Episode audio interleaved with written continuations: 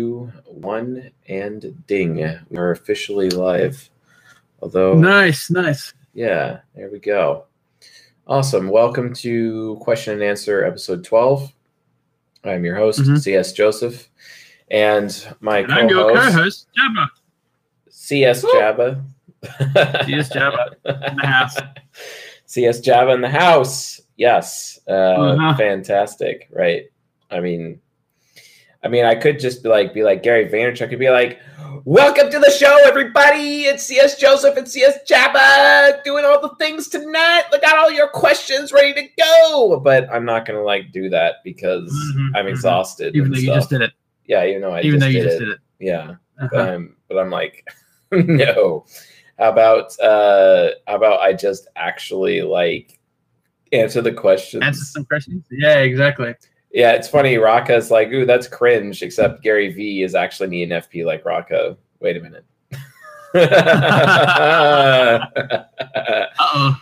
Zing. Let, let's go with Domesday's questions. What's the best way to meet an ISFJ in society? the best way to meet an ISFJ in society, uh, go to the police station.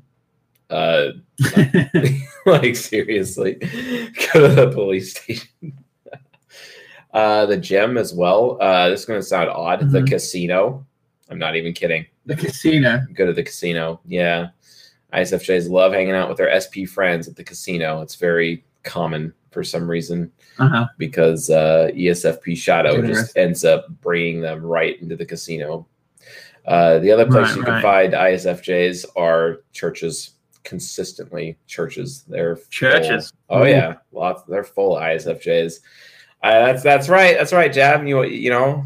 Oh, Jab, you want an ISFJ? You just go go to church, Jab. Just go to church. You know Yeah. Get some Jesus. go get saved.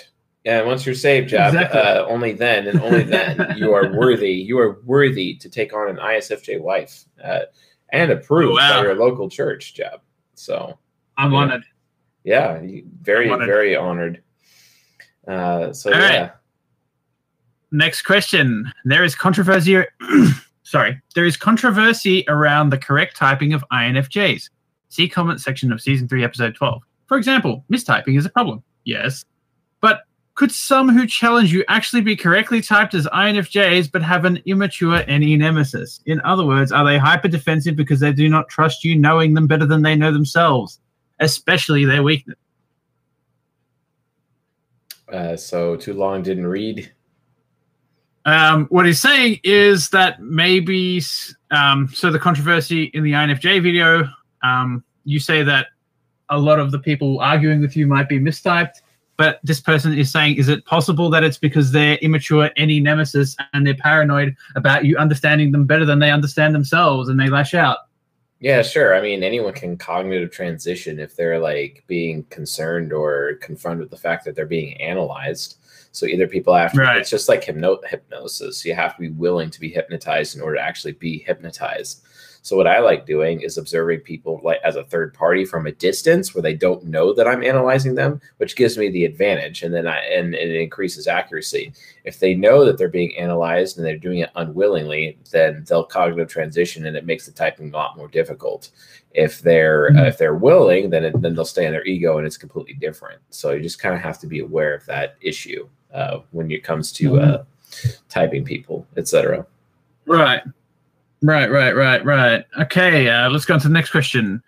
Why does every type feel like they have a special uh, chemistry with ENFP? NT, Why does especially CF. Okay, sorry, the grammar of this question isn't great. I mean, I promise you I can read English. Um, but yeah, the question seems to be why do people seem to like E ENFPs a lot? Why do people seem to like ENFPs a lot? I have no idea where what the context of this question is even is, so I can't even answer it accurately. Uh, I, for one, uh, I do like ENFPs, but do I like them in general? I mean, like I, I meet one and it's like great, but then like I'm very guarded around them because they're an NFP. Because it's like, okay, are this, is this person going to shice me or not? You know what I mean? So you, you never know. I have to like acclimate to them and get to know them first. You know, get their feel before I make a decision. But do people in general think ENFPs are amazing? I mean, maybe everyone thinks Tony Robbins is pretty dope and he's an ENFP, right? So, but like it just it all depends. Mm. You know what I mean? Right, right, right. So there's nothing like in the function stack of an ENFP that makes everyone just like love the shit out of them. Uh, well, I can make that argument for any type. I don't know why it has to be centered right. around ENFPs. Like I, I, just, I just don't. You know. And Selma okay. and and Selma in the chat, LOL, he hates us. Sad face. No, I don't hate ENFPs. I just recognize that they have weaknesses like every other type, and I have to protect myself from you know those issues. Just like meeting an ENTP, meeting an INTJ, meeting any of them, right? Uh, mm-hmm. It's it's standard for everybody. It's not just me singling a type out. That just happened to be the context of this particular question. So. Right, right, right. Okay. Um, let's go to the next question, and that is, oof, another ISFP, ISFJ question. Sorry. How do you get ISFJs to give you space? A lot of people describe hovering ISFJ mothers who don't know boundaries. Uh, you have to tell them that they're. Pre- you have to literally tell them like you're pressuring me too much. Back off, and tell that to them directly. Mm-hmm. I don't feel good about how much you're pressuring me, and then that'll spark their SE nemesis to start worrying about pressuring you, and then they will back off and give you space, basically. Uh huh. So you got to guilt them. And that's basically right. how it works. Next question. Typing on micro expressions, especially. Sorry, not, go on. It's not guilt, although guilt can work. Don't worry. It's an ISFJ. You could definitely guilt an ISFJ to do things, but it's more of you're just telling their SE nemesis, you're pressuring me. Because an ISFJ, right. the last thing that they ever want is to be pressured into doing things that they don't want to do. So right, that could be a problem, right? Right, right, right. I see. So you're giving me a bad experience. Stop it. Yeah, exactly. Okay. All right. Next question. Typing on micro expressions, especially eye movements. Would like to know more about this. I admire watching any eyes jumping all over. Diagonal movement like yours. Case. So look up Vultology, as that's the closest uh, physical typing strategy that I've seen. It's not accurate, not 100% accurate. Um, my ESTP mentor, however, uh, was very skilled at this, and he has his own system that he developed. Uh, it's not published yet. Uh, I am going to attempt to work with him and actually potentially bring him on the stream, actually, to discuss that. And I think that'll be very meaningful for the audience. Um, right. And uh, potentially maybe even do a season uh, with him uh, to explain that, basically. So I, I am looking forward to having that opportunity, and we're uh, in discussion about it right now. So, okay. Um, next question. Why do perceiving functions matter more in compatibility than judging? For example, an ENFP INTJ have fifth compatibility and NINE SE SI match up perfectly, but ENFP ISFJ have TI, TE, FE, FI matching up, but only have ninth highest compatibility. Uh, it's because uh, you want to have good cognitive synchronicity. And cognitive synchronicity, let me get the uh, microphone a little bit closer here. There we go. So, cognitive synchronicity, you can learn about that in season five. It's a playlist here on the YouTube channel. Uh, definitely uh, review that, and you'll see that you want to have your perceiving functions and your judging functions matching up to each other uh, because the extroverted ones are trying to consume the introverted ones, and you want them close together. Uh, so like parent to hero, hero to hero, parent to parent, uh, etc. In that regard, uh, that way they're close enough to interact with each other and be able to provide energy to each other in that process. But otherwise, uh, mm-hmm. not, you know, having them much lower that would be a problem. So like an ENFP versus ISFJ relationship, which is actually very common. Uh, my ENFP mentor, uh, he didn't teach me type, but he taught me more about life. He's married to an ISFJ. And uh, although their decision making somewhat aligns, even though uh, like perfectly, so their their perceptions are just not really that aligned, which which can cause a lot of problems in relationship, especially sexual ones. Uh, if your perceiving functions aren't lined up, you're going to have sexual problems in your relationship. That's just a fact. So uh, it's best to make sure that you are as synchronous as possible, especially in romantic relationships. Professional relationships, parenting, or other relationships outside of a romantic, intimate relationship, the rules are different and there's a lot more leeway. But when it comes to intimate relationships, mm-hmm. in order to achieve uh, total intimacy, you want your perceiving functions and your uh, judging functions to match up as much as possible. So, mm-hmm. uh, so, right, so, right, so, right. so, Jab, uh, I would like to remind the audience of the format. So, where are we getting the questions? The questions are put into our Q and A channel on our Discord server. If you do not know where our Discord server is, there's two ways you can get to it. The first is you go to my Instagram at cs.joseph. You go to my profile, you click on the bio link, you click Discord, and then you sign up and you get on our Discord server. Good to go. Or you click the Discord link in the description of all of the videos here on this channel, and then you are on our Discord server and you just ask questions in the Discord server channel, which is fantastic as well. Otherwise, if you don't want to do that and don't want to join Discord server, you could use the YouTube chat, which we may answer at times. Or if you really guaranteed want your question asked tonight, you can use the super chat and we'll stop everything we're doing and answer your question, basically, just to give you guys an idea of what the format is. But otherwise, uh, right now, the Discord questions mostly take precedence because we have like a backlog of a month's worth of questions, right, Jeb? Is it, is it a month? Uh, about that, going back to about November 5th. Yeah, exactly. So just just letting you guys know that's just kind of how we've been doing this. Uh, we will get to some of the YouTube questions eventually. Uh, right. Yeah. We've got a few in at the end of the episode. Speaking of that should be good. Speaking of which, Kenji Mall says, does matching up mean NE to NI heroes or NE to NE? No, no, it's NE to NI because NE is trying to consume the NI. That is matching up.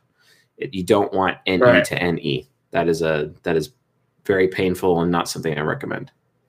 Right, because NE to NE, nobody's going to know what each other wants, and there's going to be lots of questions. Yeah, exactly. At, at least from my understanding, NI to NI can work provided both people want the same thing. But the question is, are you going to want the same thing for 30 years of your life? And that's something you're going to have to work on. Yep. Um, let's see. Go to our next question. Give me a second. Lost my footing. We are up to um, video recommendation, typing people, drive through edition. I got a job in a drive through and jump from different sides to my mind every minute detail, every minute to deal with someone.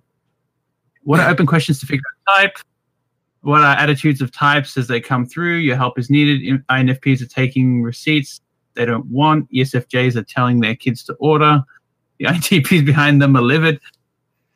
That would be like, do you know what that would wow. be? They should like wear like a body cam on them uh-huh. and then record that with the sound and everything. Dude, or live stream. Yeah, yeah, of the of the drive through, the drive through at my work, and you're typing people and how they behave. That would be awesome. yeah, we'll, we'll, get them to like live stream the footage, and me and you would just sit there typing. Yeah, yeah, definitely. Um, we got a super question chat. for Chase. Question for Chase and or Jabba. In an INTJ, what would the nemesis critic function look like when attacking the child inferior? What do you mean an INTJ's critic or nemesis attacking someone need, else's child or inferior? Yeah, we need uh we need which type are they going up against? So Mr. Always Improving, please uh, state which type are you asking for? INTJ versus which? Their own. So INTJ on INTJ. In that case, or, uh, or internalized. Oh, internalized, internalized or to another INTJ.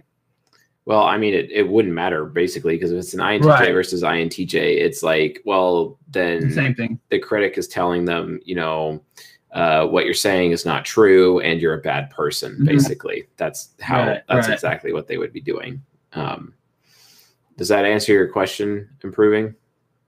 What would the nemesis critic functions look like when attacking? So yeah, the, the nemesis the nemesis would be like you're going to betray me, and the critic functions yeah. would be like what you're saying is not true. If you're attacking their child, then it's going to be like, hey, uh, you're a bad person. If you're attacking their inferior, you say that you're ugly, you smell bad, you sound bad. No one would ever get a good experience dancing with you. Like, you're going to be ugly Exactly. forever. You're not going to be fit enough to bear children. You know, those types of statements. Wow. Yeah, that's brutal. Yeah, it's basically calling an INTJ unfit. It also works Wow. with INFJs, calling them unfit. Yeah. Not good enough. Stuff Not like gonna- Yep. It's like All right. you got to be. That was actually that. kind of depressing. That yeah, kind of depressing. Yeah. Like hit me right in the feels. in the fields. All right, next question. Some people are really difficult to have productive conversations with in a group setting. They're too silly or demeaning, but get them one on one and they're easier to talk to them. Is this because cognitive transitions into types more compatible with mine or masks? If it's masks, which types are more likely to exhibit this behavior? Uh, it could be masks, it could be transitions, but you just have to understand that the more people you have present in a social dynamic, uh, cliques can start to form. Uh, you may be able to have an introverted situation where you're doing a one-on-one, even though there's a crowd of people present, or you may have to be referring to like many to one at that point in time. You know, who's the center of Mhm. attention in that issue? There's so many different little dichotomies you have to be aware of, different aspects, different attributes of that social environment to really tell what's going on and just watch people after a while you'll see them transitioning or you'll see them not transitioning etc that can be a consistent issue so Right. that's kind of how i would approach that in terms of like what types do it more than others uh, it's basically everyone does it and which types have Mhm. more masks than others definitely uh, intuitive perceivers would have uh, more masks Mhm. for sure Right, right, right. Okay. Um, let's go into the next question. Okay, so this is a personal one about you. If you lived in your INTJ shadow for years with your parents and SE Demon is your gateway, can you, as Chase, access this side of your mind more easily? And if the and if the acts as ego, will your super ego act as your subconscious? Uh, yeah, the answer to that is yes. It would give me better access to my super ego, and that's kind of why I could be super snarky and sarcastic and hilarious at times. Uh, Uh-huh. Even though, like other ENTPs, especially younger ENTPs, not really. But because I have been so shadow focused, I am able to bleed into my ESFP superego in that manner. But Mhm. it would be more it. destructive uh, had I not had my ISFJ subconscious developed as well, which we saw proof of that in the recent in the recent How to Social Engineer ESFPs lecture, where I talk at length about my divorce and how I had Right, to right. use SI inferior to basically utilize to master self discipline uh, to get through uh, my 11 year marriage to that ESFP. Uh, so yes. So, so what you're effectively saying is you need your subconscious to keep your super ego in check. Correct. Because even if I can get into the subconscious with my demon function or into my superego with my demon function, the results could still be very destructive. It's not until I have mastery of the subconscious and the shadows simultaneously that I can actually use the Right. superego in a healthful or healthy way, basically. Okay. Um, Devin's got a question. go on to the super chat. Yeah. Would you consider a video on how mindfulness meditation, actively not thinking in daily life, affects a person's stack slash appearance of a type? Actively not thinking in daily life. Are we talking about are we talking about TI tricksters at that point? Because they're definitely not actively thinking. I think he's talking about meditation and letting your mind go clear, and whether this act of like allowing your mind to go clear and just relax would affect your function stack. No, it probably wouldn't. Uh, the reason is because again, the shadow focus versus subconscious focus between third world and first world countries, uh, and certain cultures and societies value meditation more. And some that for some reason it could be shadow focused or it could be subconscious focused. I, either way, it can get through.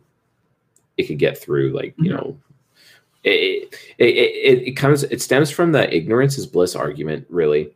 And the ignorance is bliss argument is usually typical of societies or communal groups that are focused on their subconscious, whereas not so much their shadow, right?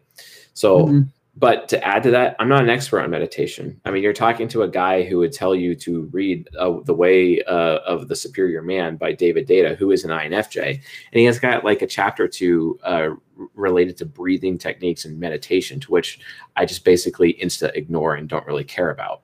I'm not saying that this audience shouldn't care about that because I'm sure it's very meaningful for other people. But does it help me relax? No. Being productive right, and getting you know getting tasks completed that's more valuable to me as an ENTP right, right. but to an INFP or an INFJ they may find that relaxing but someone like me wouldn't. So I don't really spend as okay. much time as a result.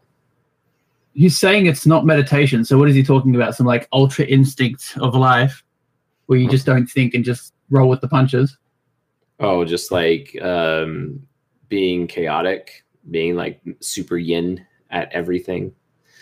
Is that what he's referring to Maybe. Um, before we continue, just want to we got another super chat from Aiden Weishnis. I'm sorry if I mispronounced your name. Because of your channel, an ENTP girl found me, and now we're turning into a great relationship. Thank you. Oh, look at Chase. Awesome. He's making love. He's making love. Wow, dude. that, that, came out wrong. Yeah. Sorry. That, that came, came, out, very wrong. no, um, oh. Devin, I want uh, you to clarify your question, please, in a different way. Right. So please clarify that. While you're typing that out, Jab, let's ask the next question, then get back to Devin. Yep. Um, how do we get over the insecurity of the inferior function and aspire with it? Uh, the best way to do this is watch season 16, episode four. I mean, if, yeah, no, if no. I could chime in, yeah, developing your your inferior function is kind of like lifting weights. You kind of just have to start slow and build it up.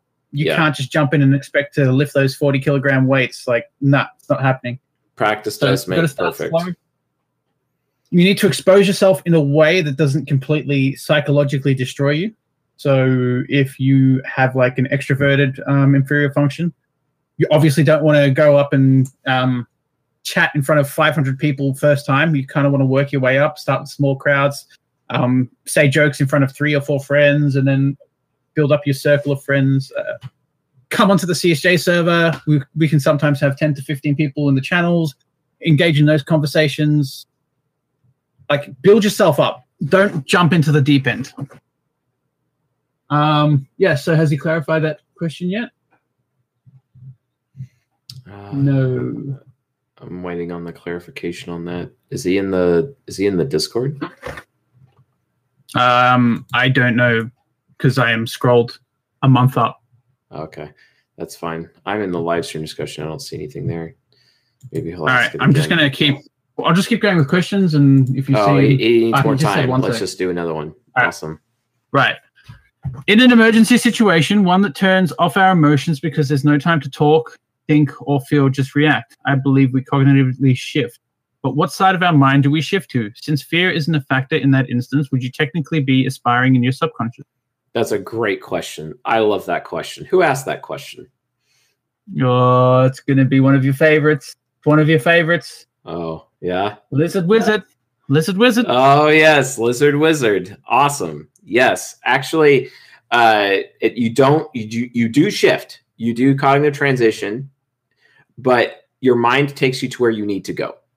So, for example, right. if you're about to get into a car wreck and you're an INTP, it's going to shift you probably into your SP uh, superego, just to to in an attempt to save your life. It's like your brain or your mind has literally just said, "Screw it! I'm lighting all of reality on fire right now because we're going to focus on this one little thing not dying in this car and you'll become the master of the road for the next five seconds right? It's kind of uh, it's kind of like mm-hmm. uh, i don't know um, it's kind of like heroism or bloodlust in world of warcraft. You know what i mean? You just you, you, right. you, you pop that when you're get down to about 25% on a boss and you're landing in that kill. You know what i mean? Or when you get about uh, 20 20% because you can start spamming execute over and over and over again for those of you that played warrior even though i was a death knight and a rogue right. but whatever uh Nerd. yeah definitely yeah and that totally like messed up my uh. marriage too uh, while we're at it But uh, but yeah, that's what happens. Uh, it will take you to the side of your mind that it needs the most to react to the situation. Your your your mind is your mind and soul are are, are strong and intelligent enough and adaptable enough to actually take you to the side of the mind that it needs to go in order to solve the emergency situation there.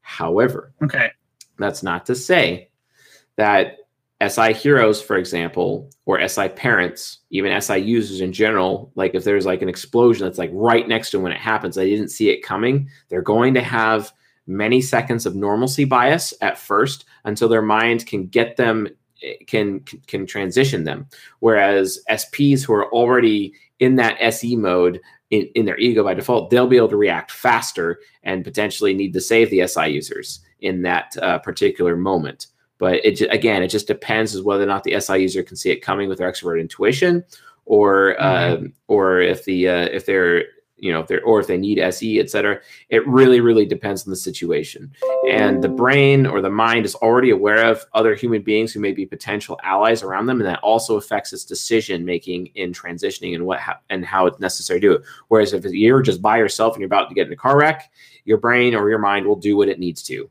so it, it, it's it's very mm-hmm. situational, and I'm sorry, but all of our brains are connected to all of each other's brains, and it just kind of knows by default who's around you and what's available at the time. So. All right. So we got another super chat from Aiden Wojnis, and he said, I know it may be a touchy subject, but does personality type predict the range of someone's intelligence? Uh, no. No, it doesn't. Uh, because STJs and NFPs are more successful at being academics than the rest of the types. So that doesn't necessarily mean they're more intelligent. Whereas uh, mm-hmm. SPs uh, specifically are very good uh, with physical mastery, uh, woodworking, anything that has to do with their hands, performing, etc. And there could be like genius in developing music, for example. Does that does that mean like there's so many different ways to measure intelligence? And relying on IQ, in my opinion, is absolutely a waste of time. Like seriously, don't mm-hmm. care about that because it, because it's not it's too subjective. It's not uh, narrow enough. It's way too broad. Because are you judging based on people in a certain temperament? What about their interaction right. style? What about the individual right. type that they actually are? like this is why IQ is literally absolutely you know just not going to work. Uh, it's just not. So right. yeah, it is a touchy subject, and uh, type does not predict a range of someone's intelligence. No. Uh, so mm-hmm. Devin got back to us. Um, yep. Um, oh yeah, the practitioner is fully alert, aware, in control of their faculties, but does not experience any thought activity while conscious. A percentage of the pop does this actively, and it affects typing. And then he had something else to say after that. So basically, and that, yeah. And after that, he said, so basically, my impression is that a person is a type by nature, but appears to function differently by turning off their T. Right. Uh, even if they're doing that, they're not going to get away from their ego functions. They are who they are even though they may right. be it may be more difficult to observe them. Then you can get someone like my ESTP mentor who's really good at looking at the physical attributes of somebody and then knowing their type just off of that, regardless of any interaction with them, right? And it, it won't matter. It, it just won't matter because they cannot human beings are still slaves to their nature no longer no matter how much we try to hide our nature right even if we transition to make it look like we're in a nature that is not that people are not used to or if we're using mind altering substances, it doesn't matter. You are still a slave to your nature at the end of the day. Uh-huh. Yeah. All right. Uh, we have another super chat from Aiden Weishnis again. And if type is genetically determined, are two particular types more likely to have a certain type of kid? For example, I'm I, I'm an INTJ, my mother is an ISTJ, and my dad was an INTP. Uh, the answer to that is we don't know technically but uh, I right. would venture to conjecture that the answer is no, uh, because right. type is it's just not genetically determined in as much as left-handedness and right-handedness is not genetically determined. Now they found some correlations to show that handedness may be determined by genetics, but again, correlation is not causation.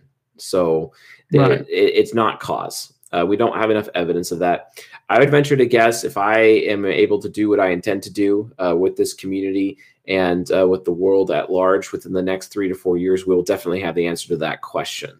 And if all of you folks continue to uh, follow me and support me and uh, this group of individuals who are doing this and working actively together to answer these questions we'll definitely get the data and the analytics in your hands.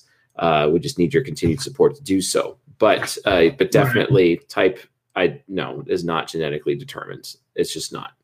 So. All right. Um, let's see. Okay, so this comes from a, I believe it's an, well, it, their type is an INFP, and they ask how to be taken seriously in an office environment as a woman with very good looking and teenage face. INFP, early 30s, project manager in fashion industry, con- constant developer of bestsellers in the company. So she's concerned about a lack of respect.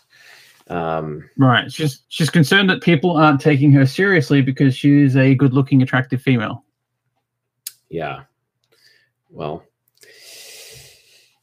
is it is it from female coworkers or male coworkers i mean it definitely presents a channel or a, a challenge and and and this and nfps and stjs are specifically sensitive to that more than the other uh, types so uh, it's, it right. makes sense that an infp would ask this question because that quadra specifically believes that uh, their looks inhibit them from uh, being able uh-huh. to communicate or be taken seriously as a result uh, so here's what she needs to do. She needs to be she needs to stop being afraid of what other people think of her.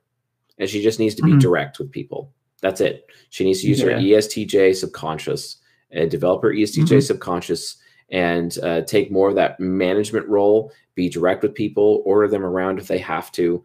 Uh, and uh, if they and if those people do not comply, then she needs to enforce the rules or get somebody to the to enforce the rules for her, so that those people could be chided or potentially punished for uh, not adhering to her authority, basically, uh, in that uh, right. manager role. So that's that's the only way that she can really get these people to take her seriously. She has to develop her ESTJ subconscious.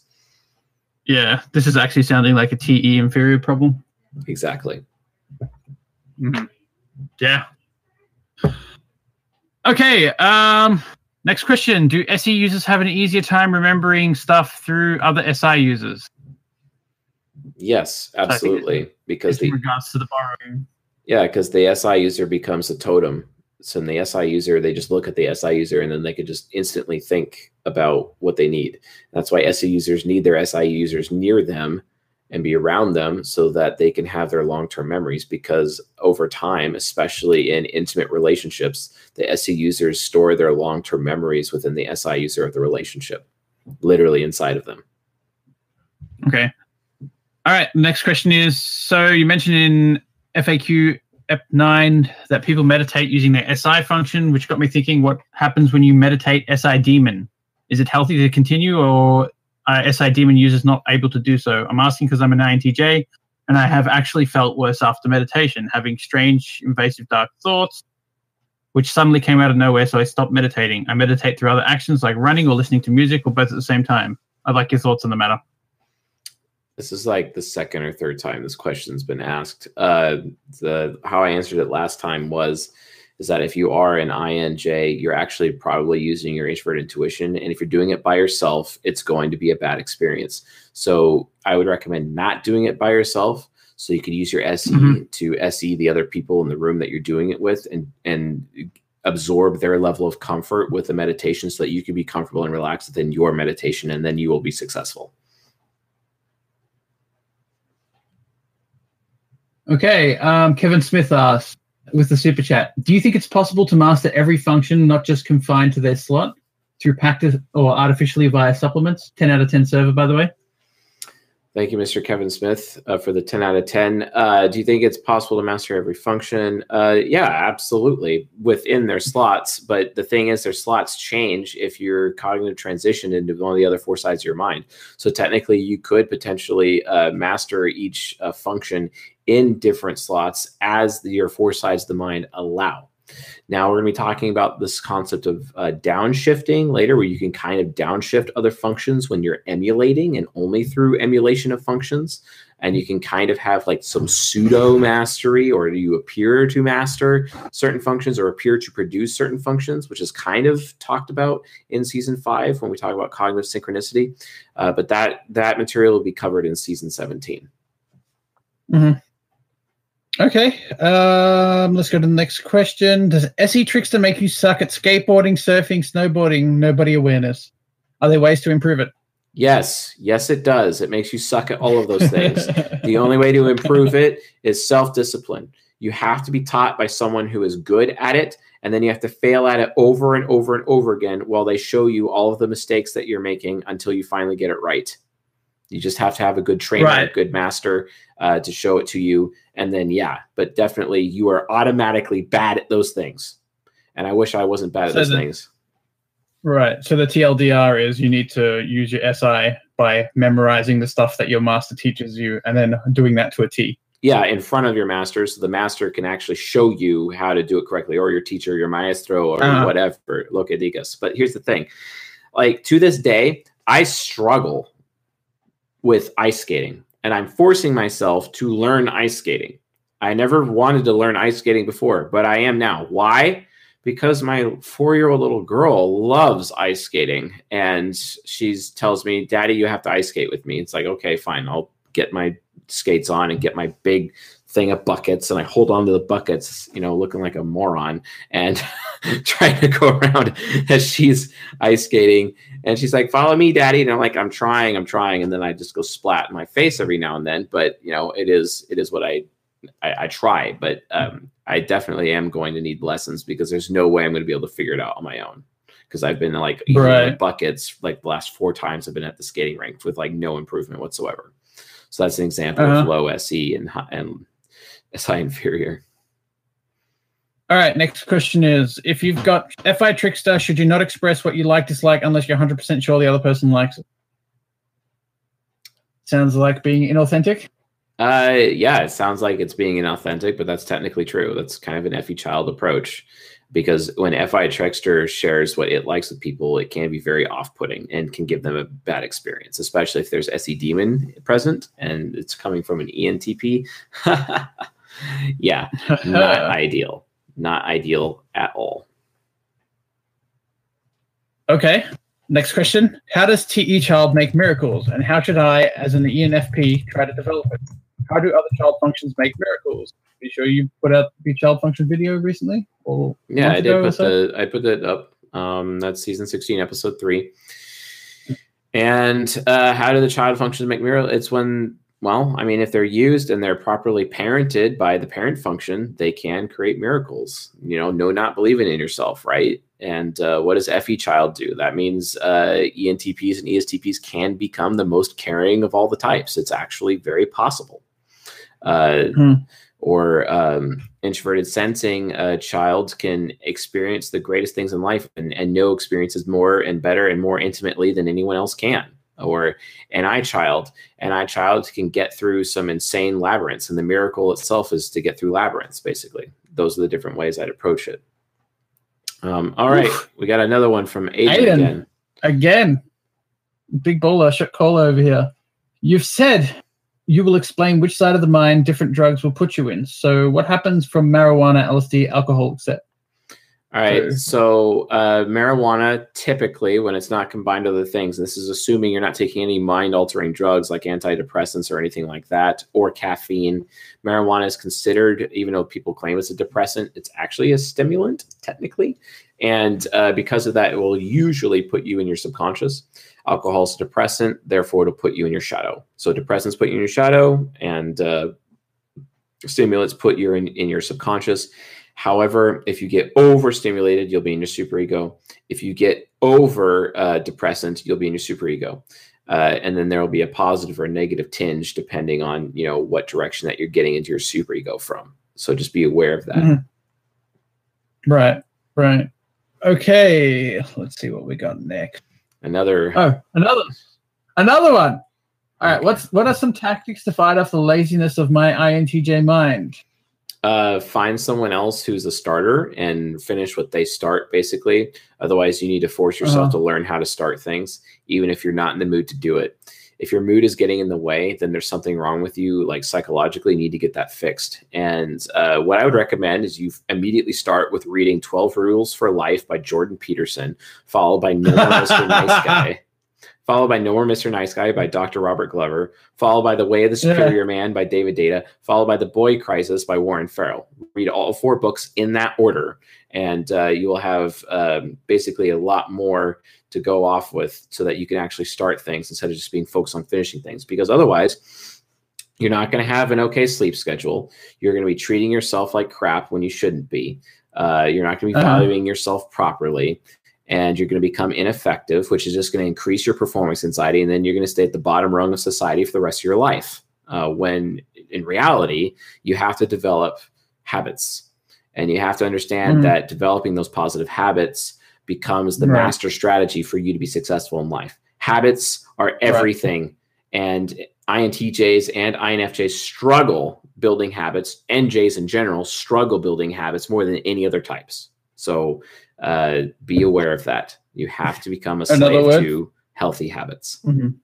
Right.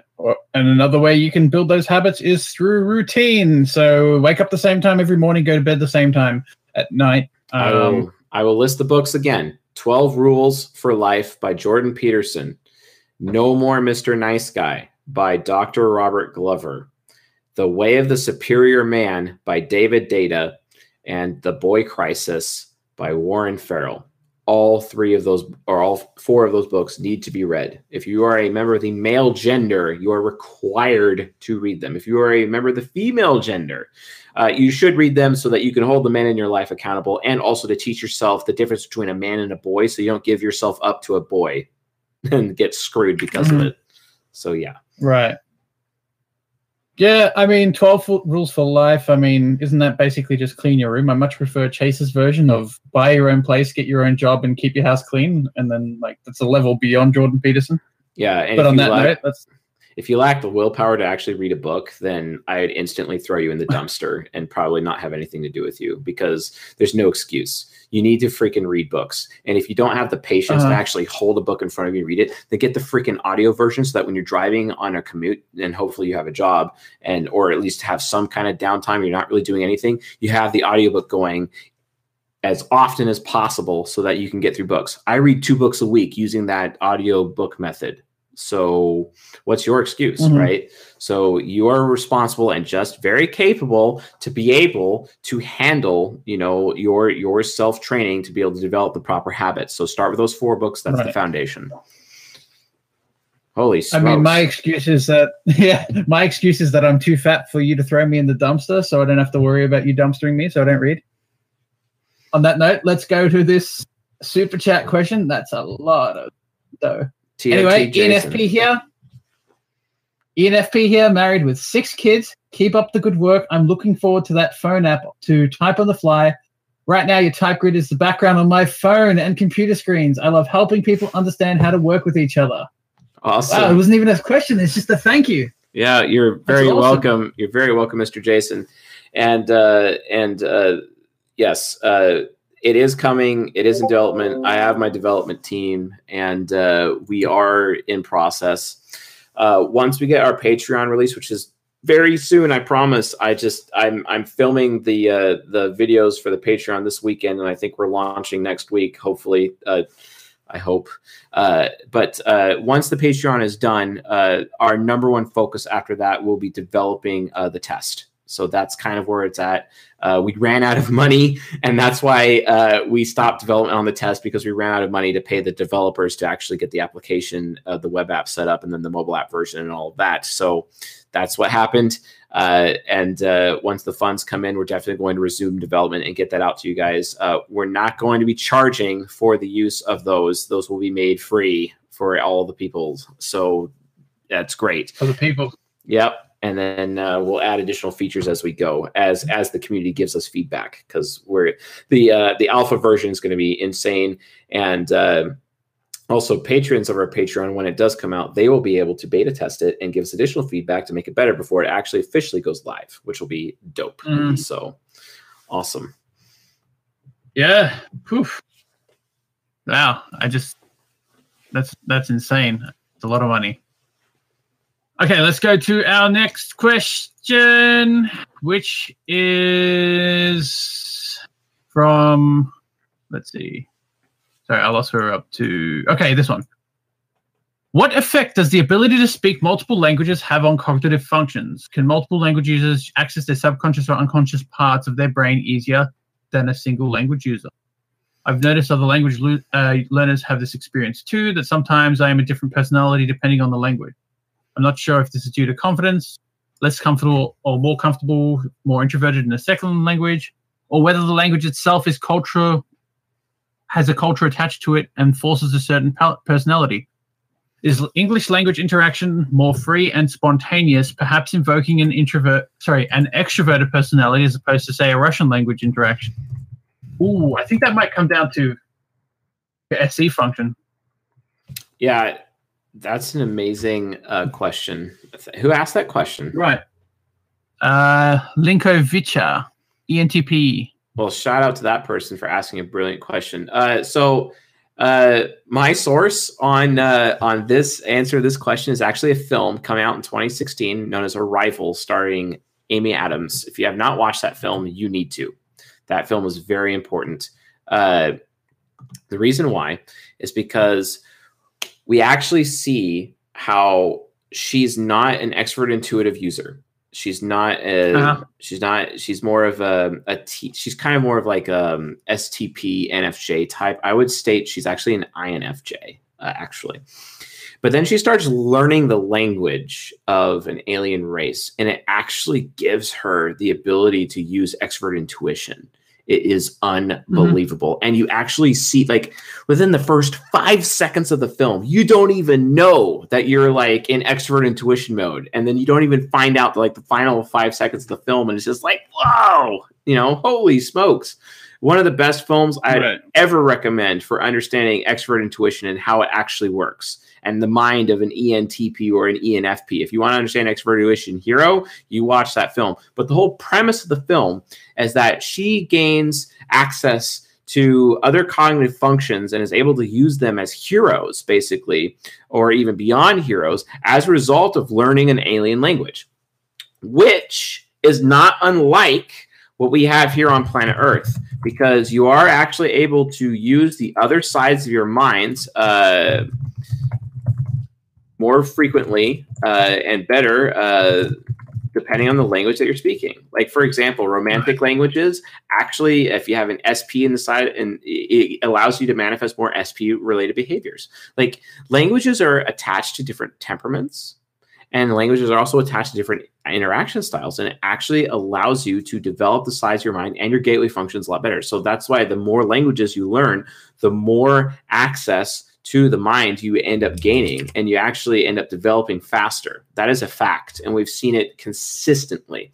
Uh, I remember I remember somebody who learned uh, uh, Russian uh, and and was able to read, write in Cyrillic while simultaneously being able to speak Italian uh, and uh, and also Chinese and English. And it's like, whoa, that's like the four corners of the world there. And each of those languages are completely unique, brilliant. And the, the way they are able to use the other sides of their mind, I could see them cognitive transition. And like, and this is an INTJ, by the way. This is an INTJ. And uh, the way that they're able to, like, like when they're going in their ESFP subconscious and they're actually able to take different kinds of, um, um, you know jokes from different cultures and completely intertwine them together and create entirely new jokes depending on which language that they're using at the time to interface with people. It is incredible. And then use that uh, entp you know visionary you know to to support it. So yes the answer to that question is yes. Learning languages helps you develop cognitive functions and it increases your ability to synchronize it increases your access as well with each of your calling functions and allows you to get into the other four sides of your mind and develop them more because some languages are attached to different temperaments and different interaction styles in the same way that we have Mhm. different temperaments uh, available to different nations of the earth which is not due in part not limited to the fact that it's a different language right so you know and that's kind of what it's interesting like english primary speaking countries they're very sj focused right whereas that's not the case like with uh, languages like like Japanese, it's more NJ focused. You see what I'm saying? So just to give you like a different way of looking at it for sure. And we got another super chat.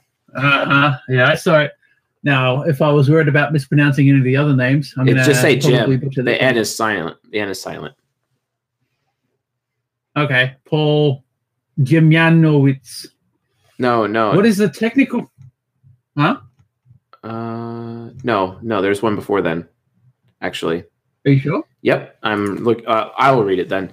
Uh, Ben. Oh, yeah, I see. I see. I see. okay, you got it. Cool. Oh, yeah, I see it. Been another day in the throes of mistyping INTP, INFP on Discord. When's the comparison vid coming? Lots of itching for it. Tips beyond the easy stuff. It is coming as So- part of season 10 and it will be out very soon. Thank you for your patience.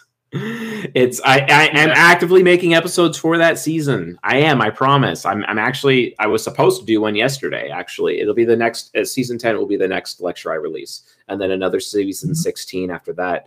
And then another season 21 and and whatnot. But yes, season 10 is a priority. I will get it done.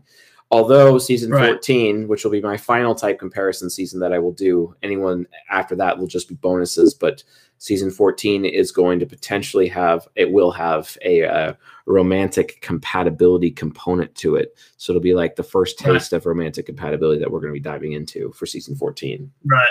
with type comparison. Yeah, and on that and on that note, the main difference between INTPs and INFPs is affiliative versus pragmatic. Go watch the video on that, and then interest versus systematic. Those are the two main differences, which should help you differentiate. So if you get good at under, understanding those four things, you should be able to differentiate the two, at least using the type grid.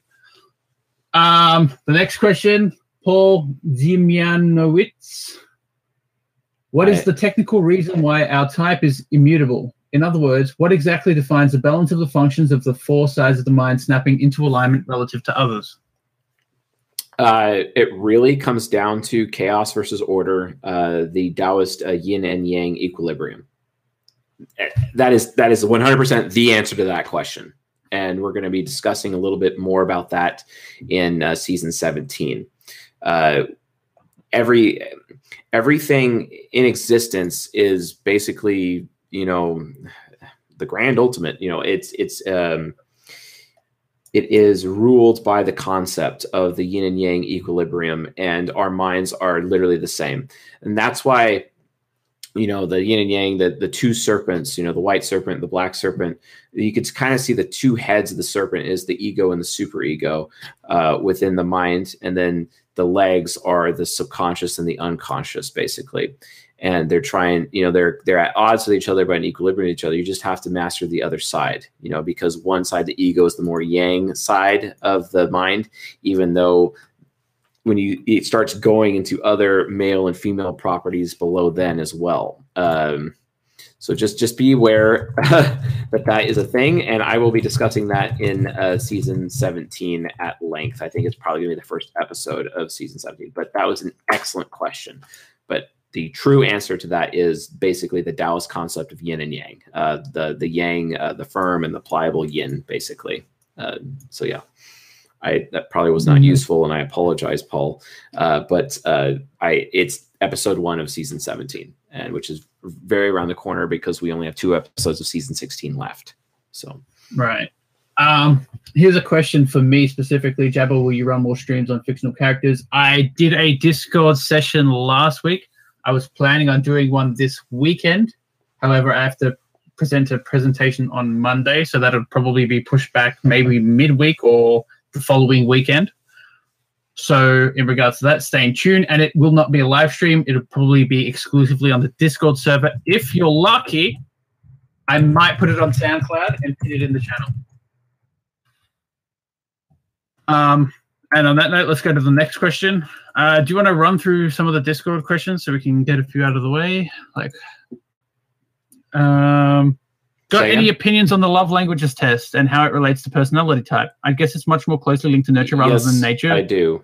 I do, and there will be an Uh-huh. entire season devoted to the love languages. It's already on the schedule. It's been on the schedule for four months. So yes, Uh-huh. it's coming.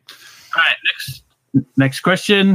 Um, I've noticed that a lot of people, especially millennial women, use "I feel like" instead of "I think" when expressing an opinion. Do you think it's possible that in some cases this is not pointing to FI rather than TI use, but is part of nurture because women don't want to expect express their opinions forcefully? I f- it seems that using "I feel" instead of "I think" softens it a little and opens them to less conflict. Yeah, that happens all the time. Like uh, the ENFJ lovers in my life have all done that, and they're they were all they were all Uh-huh. millennials. so yeah, absolutely. Okay. Do certain types have certain martial arts that would be better suited to them? If they do, what are they? I understand you will be doing a lecture series on martial arts and cognitive functions, but I'm going to take Taekwondo soon, and I'd like to know if this is a good choice. And this person has their type set as ENFP on the server. Yes, and uh, I would recommend Taekwondo for an ENFP for sure. Um, it's it's really subjective which martial arts style is ideal for some types. I usually tell SPs, especially STPs, to do Brazilian Jiu Jitsu and uh, Muay Thai first. I tell uh, NTPs to do JKD and Capoeira, um, and uh, and I but I've noticed but I've noticed uh, I noticed everyone can do all it all for SI users. It's anything that really emphasizes self discipline. That's why Taekwondo is actually very useful for an ENFP. Uh, whereas uh, other styles that focus on practicality, like Brazilian Jiu Jitsu and Muay Thai, definitely something I'd recommend for SPs or SE users, essentially.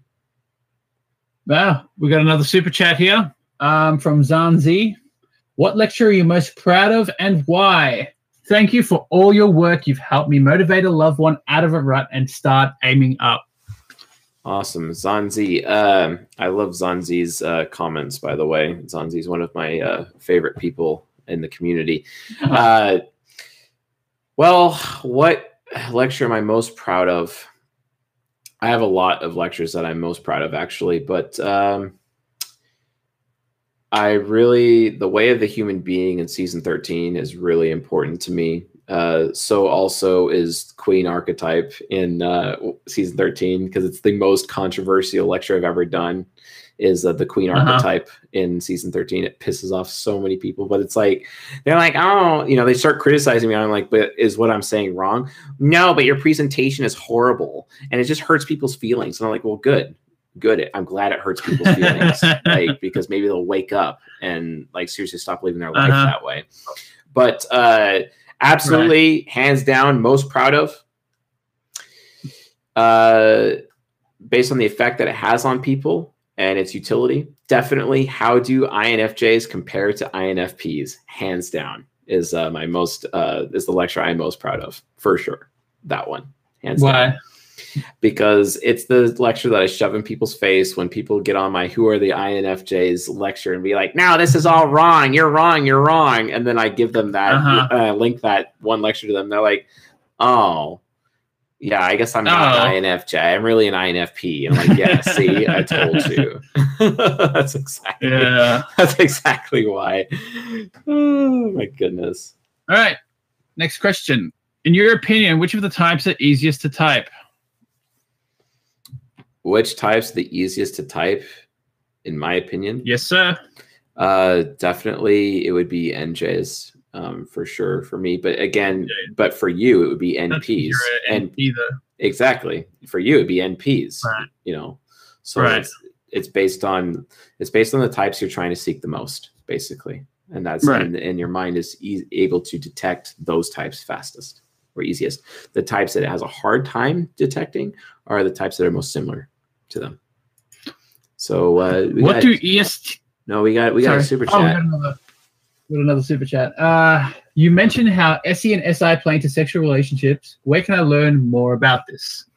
All right. So all of the uh, uh, sexual content that I will be talking about will be available through the Patreon, uh, and that's why I don't talk about it in the public streams, be- uh, streams, or uh, or even as like the regular lectures on YouTube, because the content Right, is don't very get sexually. Yeah, I don't want to get flagged, and it's very sexually charged, and it is explicit.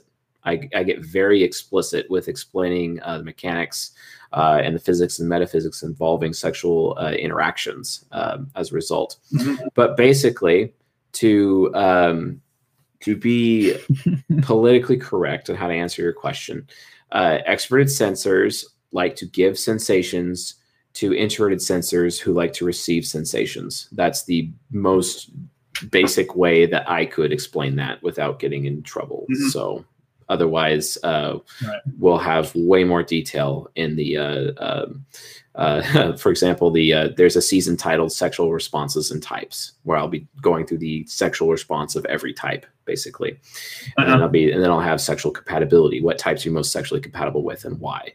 And what does the bedroom experience look like when these two interact in the bedroom, etc. So. Mhm. Right. Yeah, I'm just imagining a CS uh, Joseph channel on uh, an explicit website. Yeah, exactly. Wow. Thanks. Yeah, definitely not Probably not a- interested. While while Jab best idea to is put that on YouTube. while Jab is coin operated, we're definitely not a cam horse show. That's that's true. Exactly. Fifty dollars a button on Chase's shirt. Dude. wow. All right, next uh, question. Um, I ask everyone this for fun. Doesn't have much to do with type specifically, but what is your favorite and least favorite thing about life as a whole? Life as a whole. Say that again. So, what is your favorite and least favorite thing about life as a whole? My favorite and least favorite thing about life. Whew. Um, I honestly don't know yet. I need to experience more. SI Inferior's got more to exploring to do. Um, but I will say, um, the birth of my son was a big deal. Uh, I have this one memory actually that I really, really treasure. I have like five or six memories that I treasure big time, but this is one of my big ones, top 10 easily. And I was laying down watching television uh, back when I used to watch television because I don't watch television anymore. It's very rare that I actually watch television now. Very rare. Um, because I work 16 hour days like a madman. Uh, but uh, the point is, I I was laying down and my son he was I don't know seven or eight months, and uh, he's he's crawling around on the floor, you know, doing hanging out, having fun, and he comes up next to me and he looks up at me as I'm like laying down and I'm and I'm laying down like this, you know, and then and then he starts laying down next to me like that, and then we have a photo of it. It's hilarious as he's uh, mirroring me because he's he was an STP NFJ Quadra child at that point. It was uh, it was very cute. Um, so that would definitely be one of the uh, best things for sure. Uh, Mhm. and uh, and and another um, uh, another one is um, the fact that like I was in little league for one year. I was in little league for one year playing baseball, and my batting average was zero. I had the worst batting average in the entire league, but I also had the highest on base percentage. Why? Because my expert intuition could tell what the pitcher was going to throw. And because I was always able to tell what he threw, I knew what to swing at, what not to swing at. And I would just end up getting walked over and over and over again. And I had the highest on base percentage in the league. And I ended up scoring a bunch of runs because of that, even though my batting average was zero. Welcome to ENTPs in baseball. Wow. All right. Um, let's go to the next question, which is why don't INTJ and ESFP actually work out, even though socionics insist that a duality exists? Here we go. Another duality question. This is like oh, number six. Oh, gosh. This is like, I don't know. It happens every time. So it's probably number 12. Another duality question. ESFP, INTJ just does not work because it's like the Right. ESFP is like, ooh, I'm going to give you really good sensation. And then the INTJ is like, no, I don't want you to give me a sensation. I have SI demon leave me alone. Right. I'm here to give you a good sensation. Well, I worry about you giving me a good sensation. I'm not sure you're going to be able to do it right. Wow, you're like hitting my performance anxiety right now. Well, why would I ever want to have a, a, a sexual relationship with you ever again? Well, fine. If you don't want to, then I don't want to. And then, you know, it, it's just, just completely devolves in this giant like explosion, you know. Otherwise, they're just forcing each other, or or they're going into you know, cognitive transitioning the sides of the mind that is just not really going to find interesting, uh, and and it's going to be you know not healthy in the long run. So not Right. a relationship I would recommend at all. Oh look, we got a super chat. Yeah. I mean, I was going to actually say on that note, I mean, the duality relationship is effectively the hero function beating up on the demon function. Yeah, exactly. That that's and, that's gonna and help. each partner triggering each other to shit. Okay, uh, Periani asks, fractals occur in nature. Maybe the four sizes of mine are the first iteration of a fractal driven by neural network growth. Example, you develop your subconscious neural network pathway, when then build layers under itself and the superego. So I think this is a the four minds of the four sides could develop naturally, and I think this is an evolution question. Well, I would like to state something. A lot of people, you know, think that uh, you know IQ is a measure of intelligence, but Pariani here, he is an ESFP, very brilliant ESFP, by the way. And for him to ask like huge abstract uh, questions like this while he has an ESFP ego using his INTJ subconscious in this manner is amazing to me. So awesome question. And I never even thought of fractals in nature in this way. So this is actually something I have to read up on. And it's very rare that I get something new like that. That's very creative. Um, so thank you wow. for that. I'm definitely going to check that out. Otherwise, I have right. no answer to offer because I'm not an expert. I have to do some research on that. So, and which I will. So that's fantastic. So the um, answer is I will get back to you, Periani from Chase. Um, yeah. Deleted user asks, Why do I always behave like a responding type with my ENTP friends, even though I'm an ENTP too? It irritates me because I oftentimes should be mouth closed. So this ENTP is having a problem with initiating with others or having a problem with responding to others? So this so this ENTP is asking why are they consistently responding even though they're an ENTP? It irritates me because I oftentimes should be mouth closed. So I think what this person is asking is why am I very responding as an ENTP? Two reasons. One, you actually one you actually are responding, or two, your SI inferior makes you extremely uncomfortable, causing you to be only responding because when you're not when you're not comfortable, you do not want to initiate.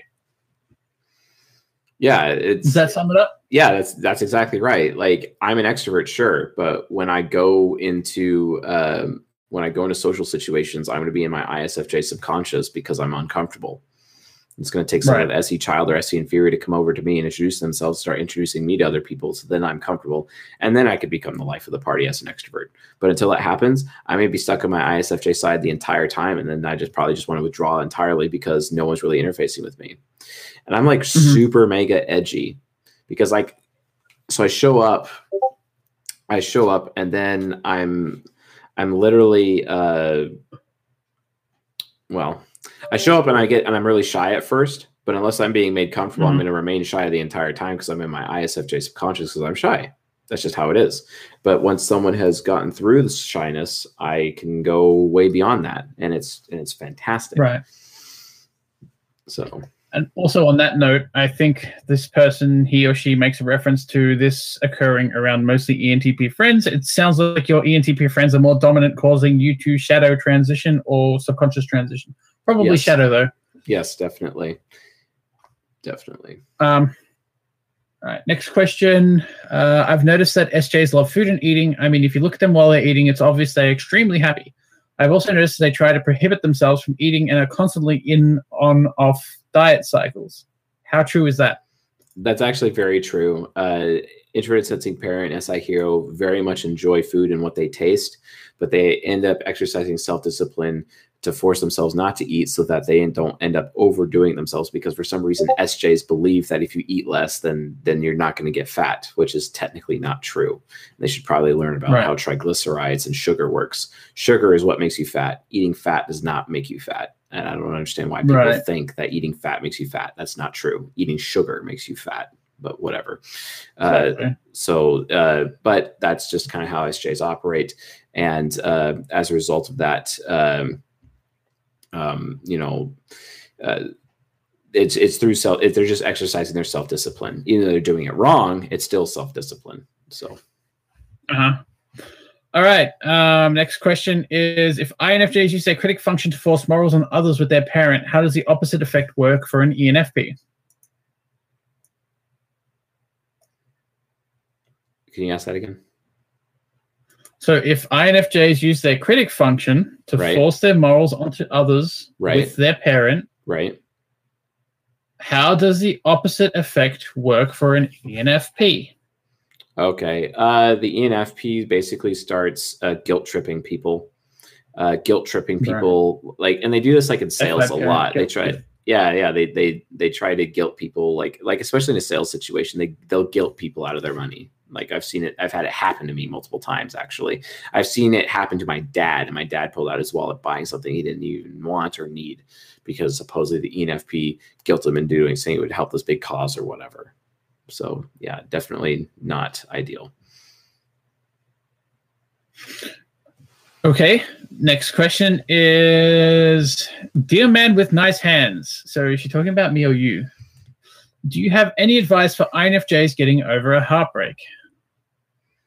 Uh, yes. Uh, get a new relationship with somebody else sooner than later. Uh, and I'd recommend using the Shapr app to do this, S H A P R, to get people who are like minded and have similar interests and then develop relationships from there. Or uh, Mhm. go to schools and whatnots, become a librarian and have relationships with teachers because teachers are usually NFPs. And uh, you can find NFPs or go to politics and philosophy groups, find NFPs are usually running them. Go to Toastmasters, NFPs are usually directly involved. Go to poetry, poetry slam competitions, NFPs are constantly poeting around as well as fellow NFJs. That's where NFs are. Or if you really, really, really, really want to fast track your way to finding a good partner that's actually awesome and potentially good for a long term relationship, potentially lifetime, as an INFJ, why don't you just go like, you know, make yourself useful and go volunteer? Like, seriously, Uh-huh. go volunteer. You'll have NFPs like literally everywhere. So just go volunteer and not stop until you find what you're looking for. Uh huh. Okay. Next question Can INFJs become indifferent to like INTPs? Not towards a person, but towards most things in life? Or is this not related to type at all? Ask that again. Like, So, can. INFJs become indifferent, Right, kind of like what INTPs do?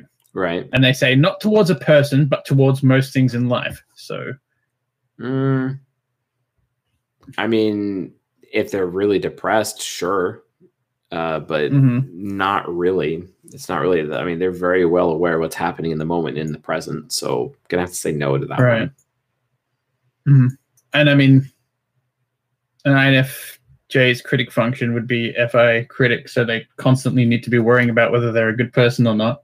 Yeah, So they would have to be aware of everything around them, or else they wouldn't function properly. yeah. Um, can TE Trickster behave like SE Trickster, not knowing what other people will think when you tell something, being similar to not knowing what kind of experience you are going to give people? Yeah, it can. It kind of. It can look like it, but again, you shouldn't be typing people based off of cognitive functions either. You should be typing them based off the type grid or the temperament matrix or cognitive axis, cognitive synchronicity, but never picking out individual Right. functions. That's a bad idea. Yeah, I mean, like even when we type, we point out the cognitive functions, but we just use it as kind of like a. It's kind of like a check at the end. So we'll use the type grid, and then we'll say, "Here are the functions we point out. Does this make sense?" We don't say, "Oh, here's the functions we pointed out. Therefore, he must be this type." Exactly. So use the type grid and maybe use the functions as a last check. So Chase has done the videos from hero through to critic. Or have you put Yeah. out Trickster yet? No, I have not put out Trickster yet. Coming out very soon, Right. probably this So weekend. you might even be able to identify more specifically, but I would not rely on that. Use the type grid. Um, hi, here's a puzzle for you. I'm a band. I'm in a band of professional musicians, and I'm curious on how we can be more productive in promoting our music in a business sense, because that we're struggling with. So if you're in a ba- if you were to regard the band as a business based on our types, what strength might be lacking and what could be holding us back? We have two ESFJs, one ESFP, one ISFP, and I'm an INFP. what could we hold? I am quite certain there are no mistypes. So I would say, uh, I, I I got this one. I would say, find someone to do marketing for you. Like, do you have a Twitter? Do you have an Instagram? Do you have a Facebook page? Yeah, Do you read, have a YouTube channel? read "Crush It," "Crushing It," and ja- uh, "Jab, Jab, Jab," "Right Hook" by uh, Gary Vaynerchuk immediately. Also, get the SMMA course through Tai Lopez as well, because that'll actually give you a foundation to get started. Do all of that, and then uh, get your marketing up off the ground uh, for your uh, Exactly. brand if you're a band, and then just start distributing your content and just start pumping out content. You need to get your members of your team focused on making the content, and then just market said content. Everything else will come in time, basically. Okay. Um, do you have any more comments on that, like regards to their types, or is it just the marketing? You reckon? Say again. Do you have any more comments regarding that question, or do you reckon marketing's yeah I, I, I reckon i reckon it's the main thing and they just need to be focused on content. And uh the isfp would probably the isfp the infp would have to take on like the clear leadership position uh because using their etj subconscious basically in that regard. Right? Okay. Do you think NE nemesis could cause could be a cause of the timid ways INFJ speak? Could NE nemesis cause them to not want to be overheard by other people? No, that's their SE inferior. that's their se inferior uh but uh, Right. they're But more NE nemesis- it's about Is their paranoia? yeah the paranoia being uh, uh worried about other people's intentions yeah Right. Whether people are going to betray them or whether they can trust other people and whatnot. Um. So next question: Which type is the most extroverted extrovert, and which type is the most introverted introvert? Which type? Introverted introvert. Most INTP? extroverted. The the most extroverted extrovert. Uh, it's it's a cross between ESTP and ESFP. Quite frankly, one of those 2 Mhm. Uh, and the most introverted introvert, definitely INFP. Hard hardcore. Really? INFP. INFP over INTP?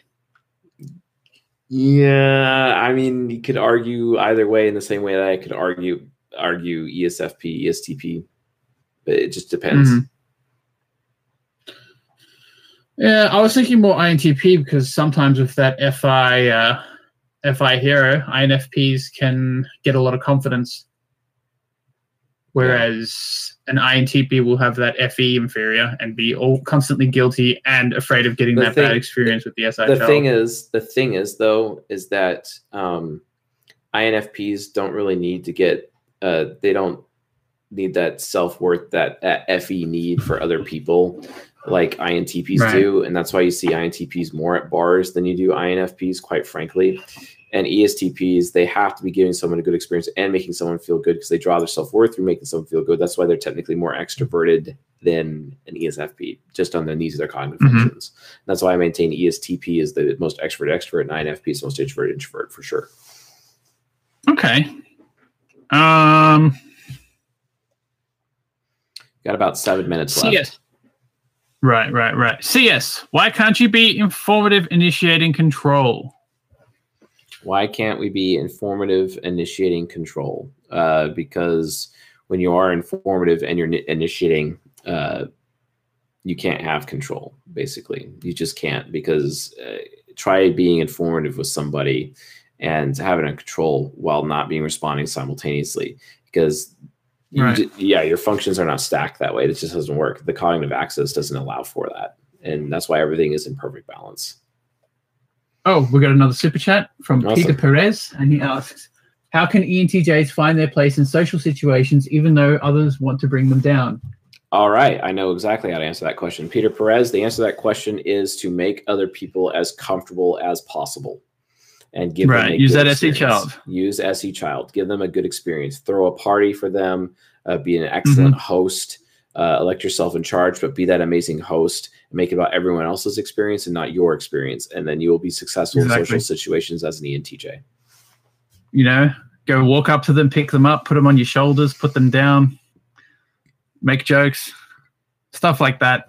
I've seen many ENTJs do that and make people, you know, laugh and have a good experience. Um, what would an INTJ in ENTP shadow look like? What would an INTJ in ENTP shadow look like? Constantly doing get rich schemes over and over again. They're that INTJ trying to sell you on Amway or Advocare or Five Linx or uh, uh, ACN or whatever the new uh, pyramid scheme of the month is for sure. Yeah, definitely. Right. That's how I would answer that. Right, I'm thinking we do another four Discord questions and then we see if there's anything in the YouTube. All right, so how does an INFJ in Shadow and Super Ego look like? In shadow and Super Ego, like what does that mean? I think it means separately. So in Shadow and then separately in Super Ego. Uh, so in their shadow, um, they can be they could trying to get other people to think about different things, uh, being what other people want, but then it could also lead to selfishness and corruption. ENFP shadow is very selfish, uh, and that's why INFJs consistently get accused of. Uh, in social situations when they're being guilty about something and then the other person is like well why are you always making it about you you know it's like really annoying Uh-huh. when infjs do that and enfjs do it too because they have infp uh, shadow and that is also inherently selfish and their guilt is technically selfish and nfjs have to contend with that on a regular basis their super ego Mhm. though uh, is where the infj elects themselves judge jury and executioner as the istj jumps to conclusions about your intentions and before you even have a chance to prove loyalty to them they've already basically sent you into the fiery dumpster down down the uh, hill bounce down the hill into the pit of despair that leads to the fires of hell so Right. Is this the infamous forever INFJ door slam? yep the door slam at that point Right, right. you can go beyond that Okay. Has your personal opinion slash judgment of each types changed since creating this YouTube channel and interacting with a variety of people who are all interested in this sort of thing? No This comes from an INFP. answer is no I think there is a. Uh, I think that's a bit of a loaded question, like an informative way of saying, uh, "Do you still hate INFPs?" no, No, I he doesn't hate, INFPs, INFPs. Just no i points out don't their weaknesses so that they can grow. That's right. I have good relationships with some INFPs and some interesting relationships with others and some bad relationships with others. But for example, the person who taught me how to do podcasting uh, for this channel is an INFP, and I love the guy very much. So Right. All right. Next question. I have seen that we use a lot the four letter system. I know it's easier to get people into, but wouldn't it be better in the long term to describe this type by other names more often? Or do you think it's fine the way it is? I would prefer to use other names, but for the sake of SEO and uh, for the sake of the audience, because Right. people are so used to MBTI letters, uh, that's why we use the the MBTI letters. Right. Okay. And this next question Hi, Chase. Any advice on how an INFJ can start remembering positive memories in the past?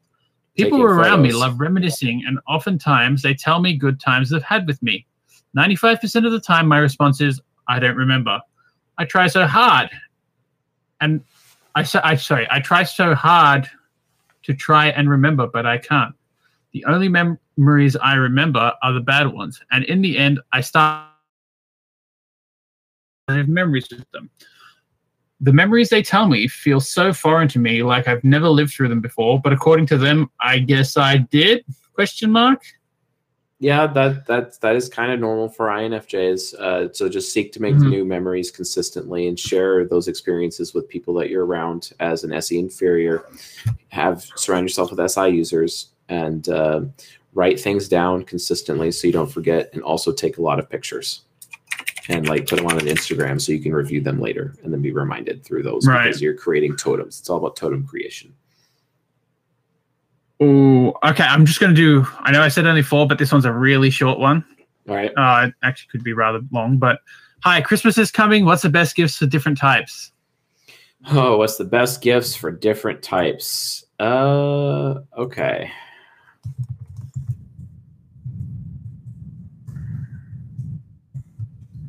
I think I'm going to do an entire episode on that as a Christmas special and not answer that question. Uh-huh. Perfect. And we have a uh, super chat. Yeah. Hi, Chase. Can I request a scenario for your engineering and ISTJ video? I'll send an email and you can see if it might interest you. Thanks. All You're good at this, by the way. Yeah, thank you, Sylvie. And yes, Sylvie, you can send a scenario and I will consider the scenario. I already had one in mind, but if your scenario is better, I'll definitely do that. And if anyone has any requests for scenarios, uh, you can go ahead and uh, put that uh, in Discord. Which channel should they do that, though? I think Um, suggestions. Uh, Do you have a suggestion channel yet? Typing suggestions. Yeah, We should just make a plain suggestions channel. I'll put one up later. yeah. Put one up later. Thanks. But yes, uh, Sylvia, you can definitely send that to me. All right. Does anyone in YouTube have any last minute burning questions before we end the stream? Burning questions. Now is the time for burning questions. How does one gain an INTJ's trust? By being loyal to them at the start and being brutally honest with them from the get go, and by making sure that you're putting up boundaries as soon as possible and enforcing those boundaries while simultaneously not having any covert contracts of any kind. That that that answers that question. How should I go about developing my terrible FE as an INTP? By forcing yourself into social situations over and over and over again and failing a million times until you get it right. You have to approach it like weightlifting. hmm Can an INTJ have a developed? FE? Uh, through emulation, yes. Uh, pencil racer. What is the difference between camaraderie and compatibility as you age mature? Does your does your attraction uh, to certain types shift? Uh, yes, your attraction to certain types can shift as a result of human nurture, and I will discuss that in uh, the uh, romantic compatibility uh, lectures. Um, like, for example, um, I am an ENTP, which means I am highest compatible with NTJs, but because of my personal experience with various relationships, various romantic relationships in my life, I ended up preferring NFJs actually over NTJs, uh, just based on human nurture uh, and uh, interactions with uh, various NJs uh, romantically in my life. Uh, so that's just one such example of that. Uh, in terms of camaraderie versus uh, compatibility, compatibility leads you to deep, meaningful relationships. That's not necessarily has anything to do with teaching or professional development. Camaraderie is more of a shoulder to shoulder relationship. We're in this together. We're going to solve these problems together, but it's very external focused. It's not necessarily internal focused, whereas compatibility is actually more intrinsic instead of extrinsic, is probably how I would put it. Is cognitive uh, synchronicity with perceiving functions or judging functions more important uh, for compatibility? Uh, no, it's not. It's not more important. And uh, there's a reason why, and I'm not able to talk about why that is yet. Um, we'll have to wait for those lectures to come out. That explains the answer to that question. But that is a, uh, a great uh, question for sure. Um, and that was Dirtman asking that. Uh, and prehistoric tuna. My brother had a brain injury in a skateboarding accident. I think he was an SP before. He is basically a different person now. Is there a chance that his ego is entirely shifted? Yes, and it is likely it is shifted to his super ego. And if he's behaving healthy, it is in a healthy way. Uh, and then his ego and his super ego potentially shifted sides as a result of that. And then his previous ego becomes the uh, the new super ego with all of the super ego traits, which can happen in brain injuries for sure. Hengster, how do you know you feel guilty or shame? Uh, so, if you do something bad, uh, Hengster, um, are you afraid of what people think of you, uh, or are you afraid of the fact that you actually harm the person? If you're, or if you're concerned that you actually harm the person, if you're concerned that you actually harm this person, that's guilt. If you're concerned of what other people think of you as a result of that and causing you to feel bad based on what that other person will think, that's shame it's two sides of the same coin basically. And uh, let's see how do i get my entj so to give me space from time to time as an intp by basically oh your entj significant. Other uh, you state your boundaries. You go to you go out to them be like hey you're making me uncomfortable right now. I need to do this. I need to focus on this right now. And just make it about your comfort and make it about what you think. And but tell them that later you'll interface with them later. And you don't mean to alienate them or make them feel alone. It's not about that. Uh, it's just uh, be like hey I need to do this right now. I need some space right now. And they'll be like, okay, sure, I'll give you space. You know, just make it about your comfort, basically. And and if they like, and then, but then also after you make it about your comfort, tell them that later, okay, yeah, we could definitely like, you know, uh, hang out later or watch television later or have sex later, etc. And so that's Ethan Davis 9424's question. And uh, why are INTPs immune to peer pressure? It has the opposite effect on me. INTPs are not exactly immune to peer pressure. It just depends on how much of a shut in they are or how shy they are. Uh, but uh, they can be guilted into doing things, and that could be applied through peer pressure, no problem. Love that typing. Uh, Heather Bryant, and this is the last question, uh, except that's not a question, so never mind. yes, Java is writing us a novel. Thank you, Cortex, for pointing that out. Yes, I am. Do you think 40,000 is a fair price for DJ academics? Um, I have no DJ idea. DJ academics.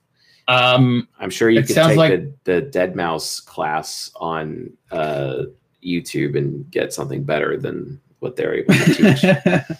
what is the and oh, we uh, got another super chat. Periani. what is More the thoughts. best way to make universal friends? shapes are present. So, sorry. All right. Periani's got a super chat question. More thoughts. Sacred slash universal shapes are present in neural network systems. This is the organic basis for archetypes and the collective unconscious, i.e., genetic inheritance is a big pick fractal. yeah, I, I could see that, especially if you apply it to epigenetics as well. Definitely.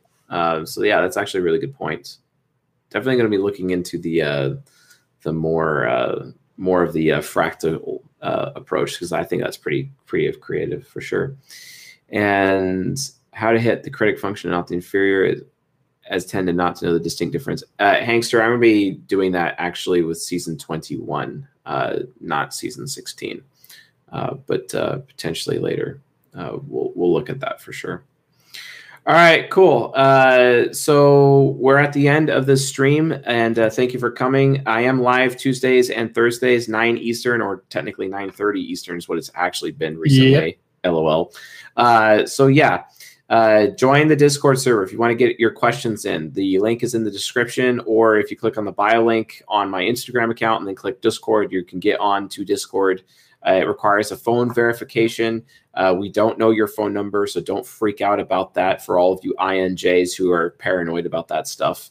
Uh, and uh, yeah, no, we don't see your phone number. Uh, it's just so that if we ban you, you can't come back. That's why we have it. So, and uh, yeah, it's it's for security purposes. So don't worry. Uh, anyway, uh, happy to uh, have you all, and thank you for being such an awesome community. Uh, we're definitely going to be back. More lectures available this weekend. Uh, season 16, Yep. season 21, season 10.